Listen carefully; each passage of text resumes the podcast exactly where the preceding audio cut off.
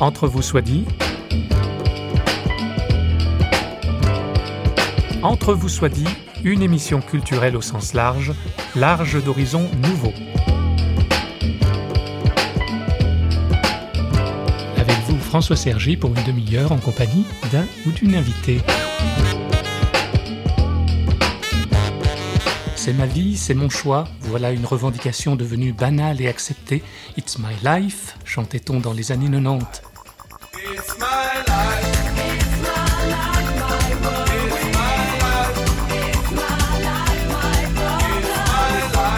Contre-courant, notre invitée, Jacqueline Kellen, s'émeut de voir qu'aujourd'hui, on cherche avant tout à préserver son confort, alors que nous sommes appelés à un avenir qui a saveur de vie éternelle. Nous l'avons rencontrée à Paris tout le monde ne pense qu'à se guérir de tout et du reste, et surtout, in fine, de la mort, de notre condition mortelle, et à entendre toujours cette euh, obligation de se guérir, de se soigner et d'être indemne.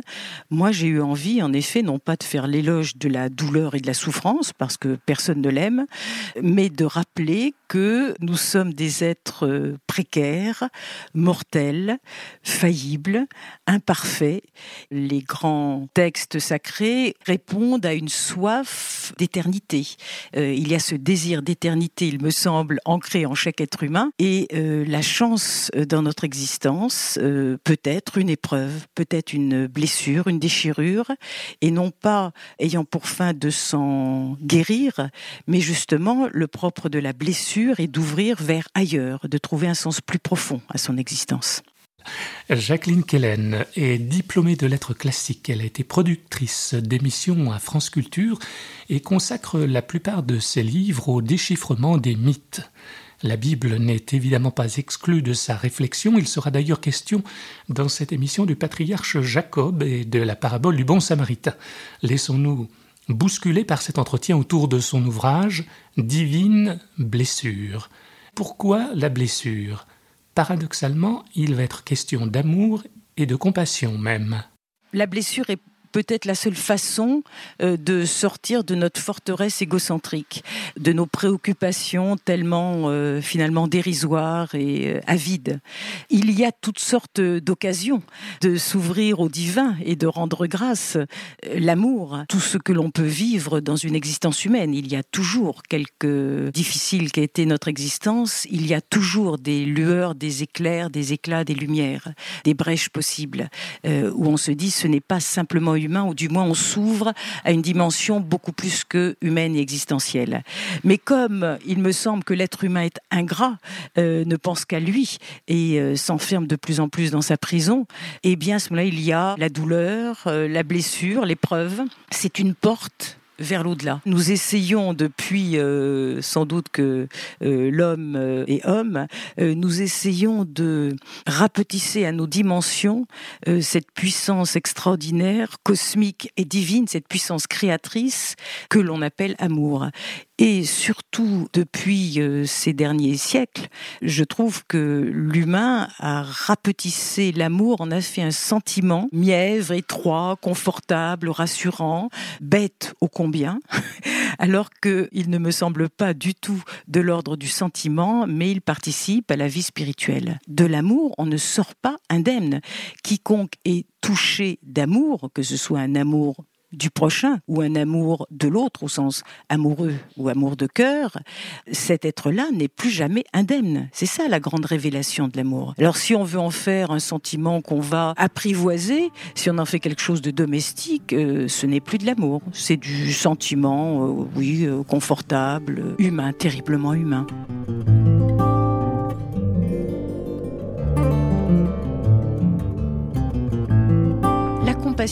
Nous en parlons, nous entendons souvent ce terme de nos jours. Et je me disais, la compassion, ça veut vraiment dire non pas avoir de la sympathie ou de la pitié pour quelqu'un qui est éprouvé, mais c'est vraiment ressentir ce que cette personne ressent. Donc souffrir profondément avec elle.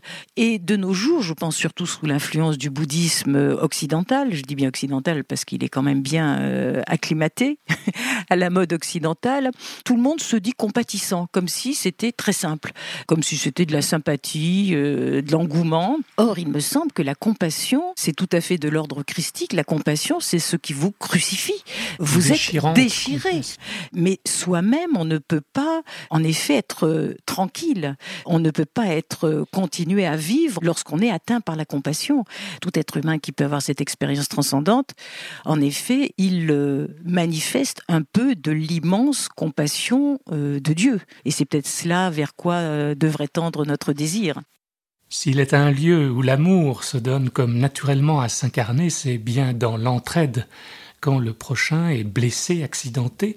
Et là, évidemment, on pense à la parabole du bon samaritain. Jacqueline Kellen en fait une lecture décapante alors qui est mon prochain? C'est-à-dire qui est-ce qui peut aussi euh, se pencher sur mes terribles manques? Qui est-ce qui peut euh, avoir un regard apaisant sur ma blessure à moi? Donc nous nous mettons toujours en position très arrogante. C'est pour ça, moi, tout ce qui est de l'ordre humanitaire, je fais du bien. Donc ce que j'appellerais a priori la posture thérapeutique, me gêne énormément. on, se met en, posture de sauveur. Ah oui, hein, ah oui, oui, sauveur. Mm. Et ça veut dire, ça maintient l'autre dans sa souffrance. Bon, moi, je vois l'autre dans sa résurrection. Moi, ce qui me semble très grave, surtout, c'est que les grands textes spirituels sont asservis maintenant à mon petit bien-être, ma grande souffrance, euh, mon besoin d'être tranquille, aimé, euh, chéri, euh, préservé de tout, etc. Même les évangiles servent au bien-être et au confort de l'être humain. Donc ça, c'est l'inversion totale, c'est gravissime. La question n'est pas d'améliorer notre condition humaine, c'est légitime, mais ce n'est pas la fin des choses. Euh, L'évangile n'est pas là pour nous donner des réponses existentielles. Il est là pour nous rappeler notre destination ultime qui est euh, céleste. Donc ne confondons pas. Il ne s'agit pas d'améliorer et de s'adapter à notre monde, il s'agit en effet de se rappeler que nous ne sommes pas de ce monde et le matin nous sommes une herbe et le soir l'herbe dessèche. Donc sur quoi bâtir sa maison intérieure. C'est cela tout le propos des évangiles, enfin tout le propos de, du christianisme. Vrai peut il peut y avoir un malentendu parce que Jésus a guéri à tour de bras et on peut en faire un thérapeute lui aussi. Ce sont des signes. L'évangile de Jean parle toujours de ce sont des signes. Comme les, les êtres humains ne, ne, veulent pas voir ce qui est plus grand qu'eux ou ce qui les dépasse, euh, en effet, il y a des signes, des miracles. Mais à chaque fois, moi, ce qui m'a toujours euh, émerveillé, à chaque fois qu'il y a en effet une guérison, Jésus s'esquive parce qu'il ne s'attache pas à ça. C'est au nom de qui ils se font. Euh, c'est vers qui ils détournent notre regard. C'est cela l'important. Mais euh, ce n'est pas euh, pour faire des guérisons que Jésus est venu. Ou du moins, la seule guérison qui compte, c'est la guérison spirituelle. Et cette guérison spirituelle, elle nous arrache à notre condition humaine.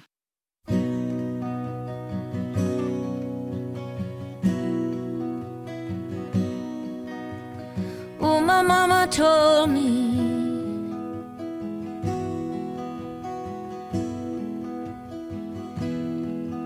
Cause she said she'll learn the hard way.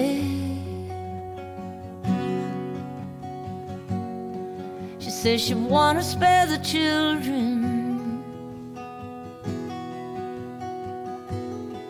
She said, Don't give a your soul away, cause all that you have is your soul.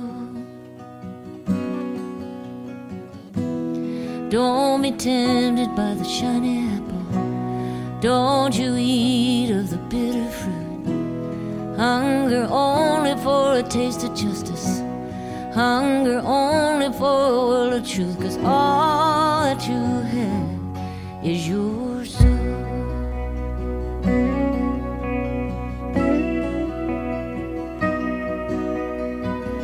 I was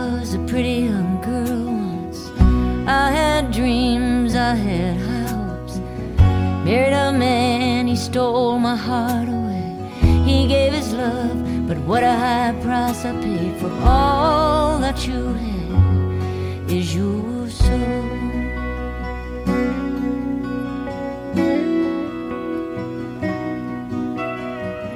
Why was I such a young fool? Thought I'd make history, making babies was the best I could do. Thought I'd made something could be mine forever. Found out the hard way one can possess another. And all that you have is your soul. So don't be tempted by the shiny apple. Don't you eat of the bitter fruit. Hunger only for a taste of justice. Hunger only for a world of truth. Cause all that you have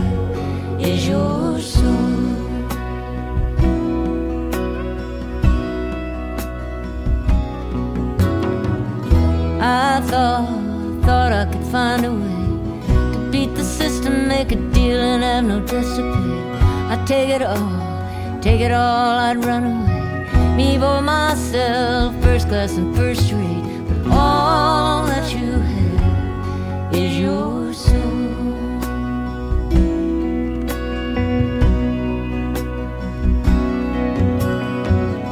Here I am waiting for a better day, a second chance, a little luck to come my way. I hope to dream, I hope that I can sleep again and wake in a world with a clear conscience and clean hands. Cause all that you have is your soul.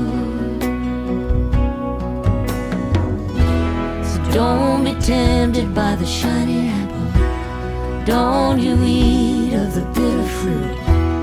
Hunger only for a taste of justice. Hunger only for a world of truth. Cause all that you have is your soul. Oh, my mama told me.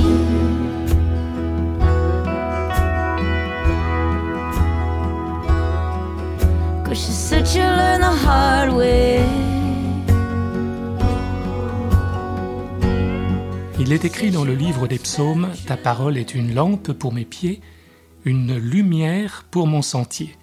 Et le psalmiste a cette autre phrase admirable auprès de toi est la source de la vie, par ta lumière, nous voyons la lumière. Le personnage que nous dépeint maintenant Jacqueline Kellen a longtemps erré avant de rencontrer le Dieu de ses pères, Jacob, a connu une sombre nuit. Il nous ressemble tellement, ce sacré Jacob pour moi, Jacob est le petit dernier, enfin, il est jumeau, mais c'est quand même le petit dernier, et qui arrive toujours, qui est un peu dans les jupes de sa mère, et qui arrive toujours à s'en sortir. C'est celui qui esquive, qui ruse, qui trompe, qui manipule, et qui apparemment entre les gouttes, comme on dit. Et puis à un moment, il y a quand même la rencontre avec euh, l'amour divin, euh, lorsqu'il va justement chez Laban, et une nuit, il a ce songe magnifique que beaucoup de peintres ont représenté, cette scène aussi sur laquelle on peut méditer, où l'Éternel s'adresse à lui, comme à chacun de nous, en disant, tu n'es pas qu'un être humain de passage, promis à une descendance, même si je te promets une descendance nombreuse, mais l'Éternel le rappelle à sa dimension transcendante. Et après avoir travaillé pendant 20 ans chez Laban, au lieu de dire au revoir à Laban, qui est quand même à la fois son beau-père et qui l'a fait travailler pendant 20 ans, eh bien là encore, il va s'esquiver comme un voleur. Il n'affronte jamais. Moi, c'est ça qui me paraît toujours euh, caractéristique. C'est une fuite. Il se dérobe aux possibilités, il, il essaye toujours d'être indemne comme la plupart de nos contemporains, être indemne de tout. Je vais mourir en pleine santé. Non, je vais échapper à la mort. J'échapperai à la vieillesse. N'être touché par rien, surtout pas. Mais déjà, il a été touché par le songe de l'Éternel, et puis après, l'Éternel se rappelle à lui aussi à plusieurs reprises en s'adressant à lui pendant la nuit. Et puis, il est touché d'amour pour Rachel. Bon. C'est alors qu'il va revenir sur la route du retour qu'une nuit, il se retrouve seul et, dit le texte, il a laissé ses femmes, ses enfants, les serviteurs, les troupeaux, etc. Il passe le guet du Yabok, en effet. Et là, c'est la nuit, il est seul et quelqu'un un homme, un adversaire mystérieux, lutte avec lui jusqu'à l'aurore. Et là, cette fois, il ne peut pas échapper à la rencontre, il affronte. Je trouve ça magnifique, c'est la première fois qu'il affronte. Et ce n'est pas une lutte ordinaire avec un adversaire humain, il lutte avec quelqu'un de plus grand que lui, qui à la fois va le rappeler à sa dimension transcendante et en même temps ne lui fait pas de cadeau parce que Jacob donc va lutter jusqu'à l'aurore et puis à l'aurore l'autre avec un grand A, lui dit lâche-moi. Et Jacob, donc, qui révèle enfin sa dimension de, courage, d'intrépidité, de force surhumaine, lui dit non, je ne te lâcherai pas tant que tu ne m'auras pas béni. Et je trouve ça magnifique. L'évangile à un moment dit il y a certains qui prennent par la violence le royaume des cieux. Je trouve ça beau aussi de dire arracher la bénédiction de, l'autre. Euh, ça veut dire que cette fois Jacob en a terriblement besoin.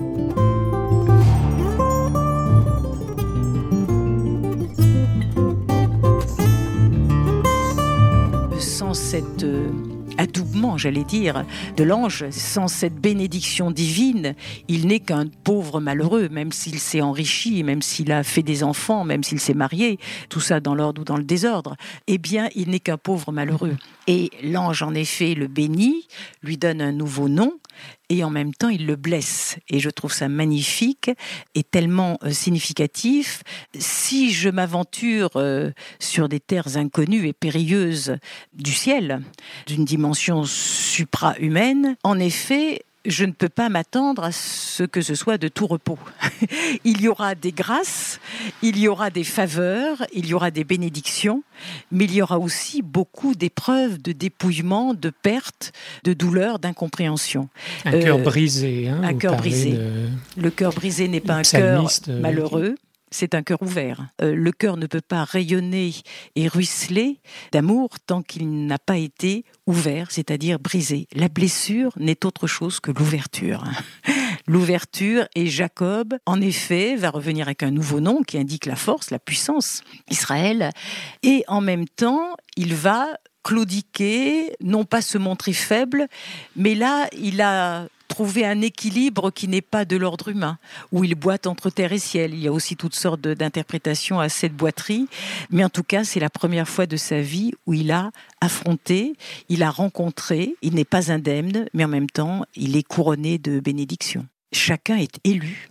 L'élection divine, c'est une terrible blessure dont jamais on ne se consolera, que l'on n'apaisera jamais, mais en même temps, c'est une bénédiction dont nul ne voudrait se passer. On n'a pas le choix, comme on entend dire de nos jours. Non, on n'a pas le choix, mais on a l'immense responsabilité de s'engager ou de refuser le combat ou l'aventure spirituelle. Et soit en effet on reste dans sa prison et de toute façon on mourra, tranquille ou pas, au bout. Donc c'est ce que j'appelle s'étioler. Euh, soit on fait la place à la croissance spirituelle. Et euh, lorsqu'on sort de sa prison, on atteint des dimensions euh, inimaginables. C'est ce qu'on appelle la liberté, et moi ce que j'appelle s'étoiler.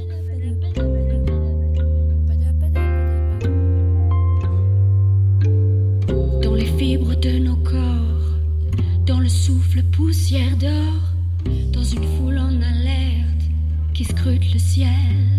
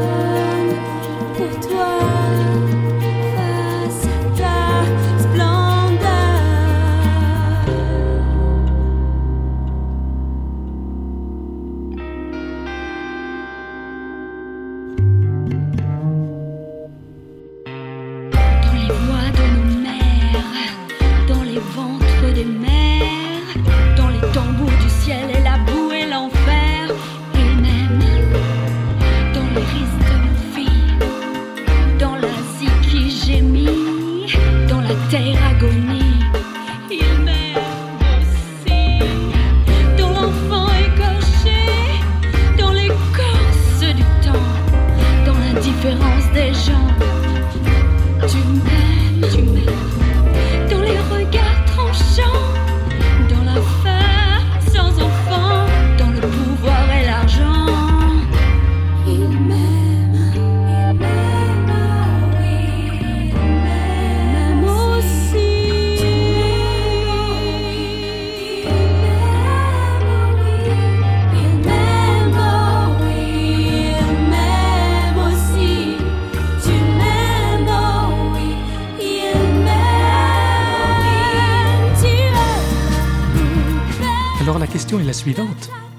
S'étioler ou s'étoiler Suivre les trois chemins à la suite du Christ, l'homme de douleur mais ressuscité, ou se laisser aller au confort illusoire d'un sentier où finalement on n'emmènera pas large.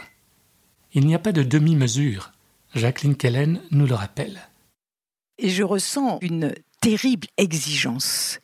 Euh, la question de nos jours, c'est on fait ce qu'on peut, on se contente d'eux, on est dans le moyen, le médiocre et le tiède, alors que toute quête spirituelle est de l'ordre de l'intransigeance.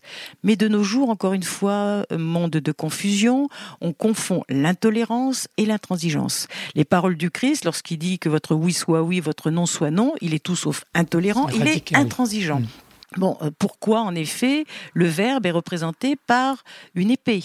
On ne peut pas croire un peu en Dieu, on croit ou on ne croit pas, on ne peut pas vendre un petit bout de son âme au diable ou aux forces ténébreuses de ce monde.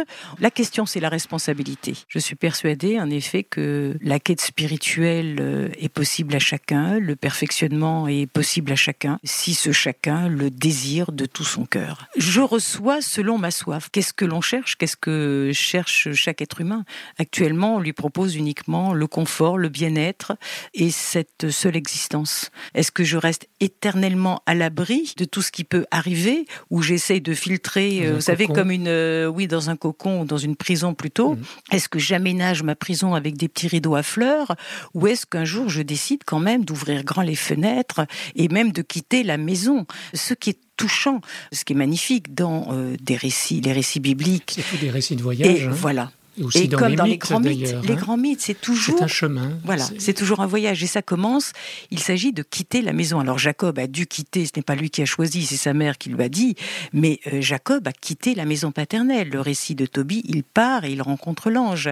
Les premiers récits de l'humanité, l'épopée de Gilgamesh, le héros part en quête. Il quitte pourtant son palais, la cité qu'il gouverne, il quitte euh, ses amis, sa mère qui reçoit des songes.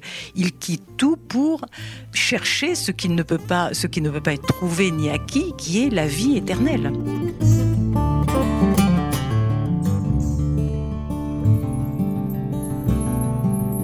Heureux qui, comme Ulysse, a fait un beau voyage, on se rappelle ce vers du poète Joachim Dubelay, nostalgie d'un retour à la maison, Retour comme si de rien n'était, comme si rien ne s'était passé, comme si les épreuves et le voyage n'avaient rien changé Non.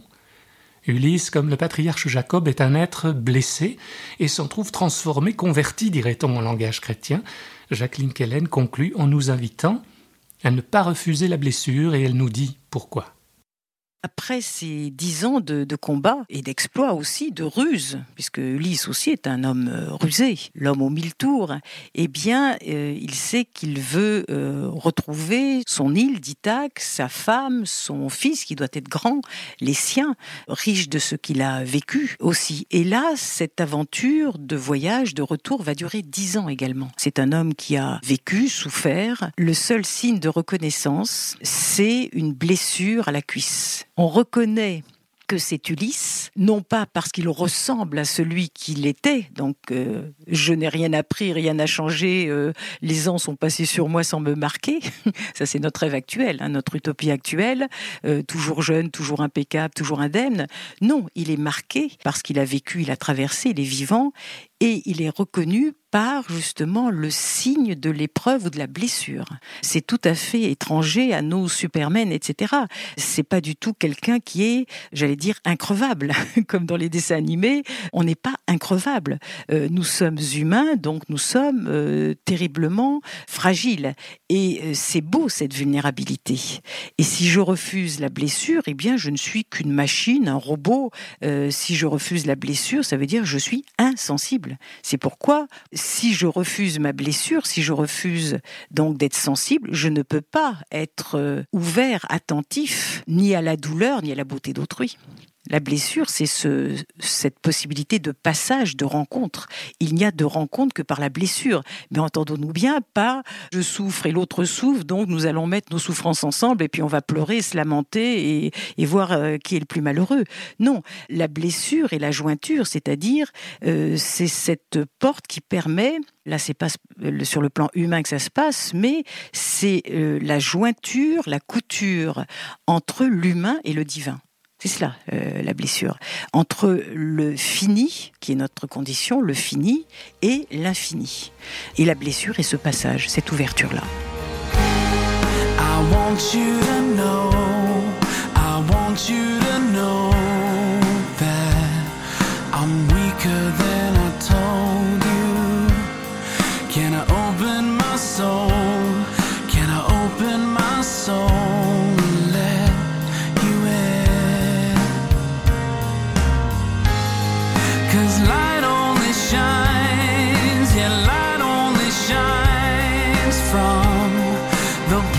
is where we're broken, and that's where we find. Yeah, that's where we find.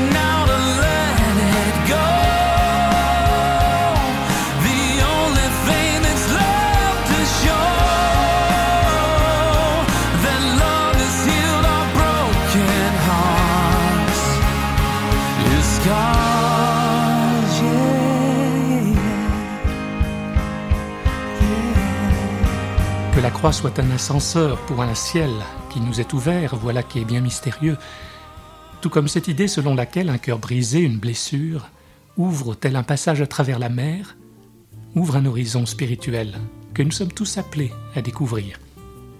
Outre l'ouvrage de Jacqueline Kellen, Divine blessure, je vous recommande vivement la lecture d'un petit ouvrage collectif au titre interpellant La fragilité, faiblesse ou richesse Point d'interrogation.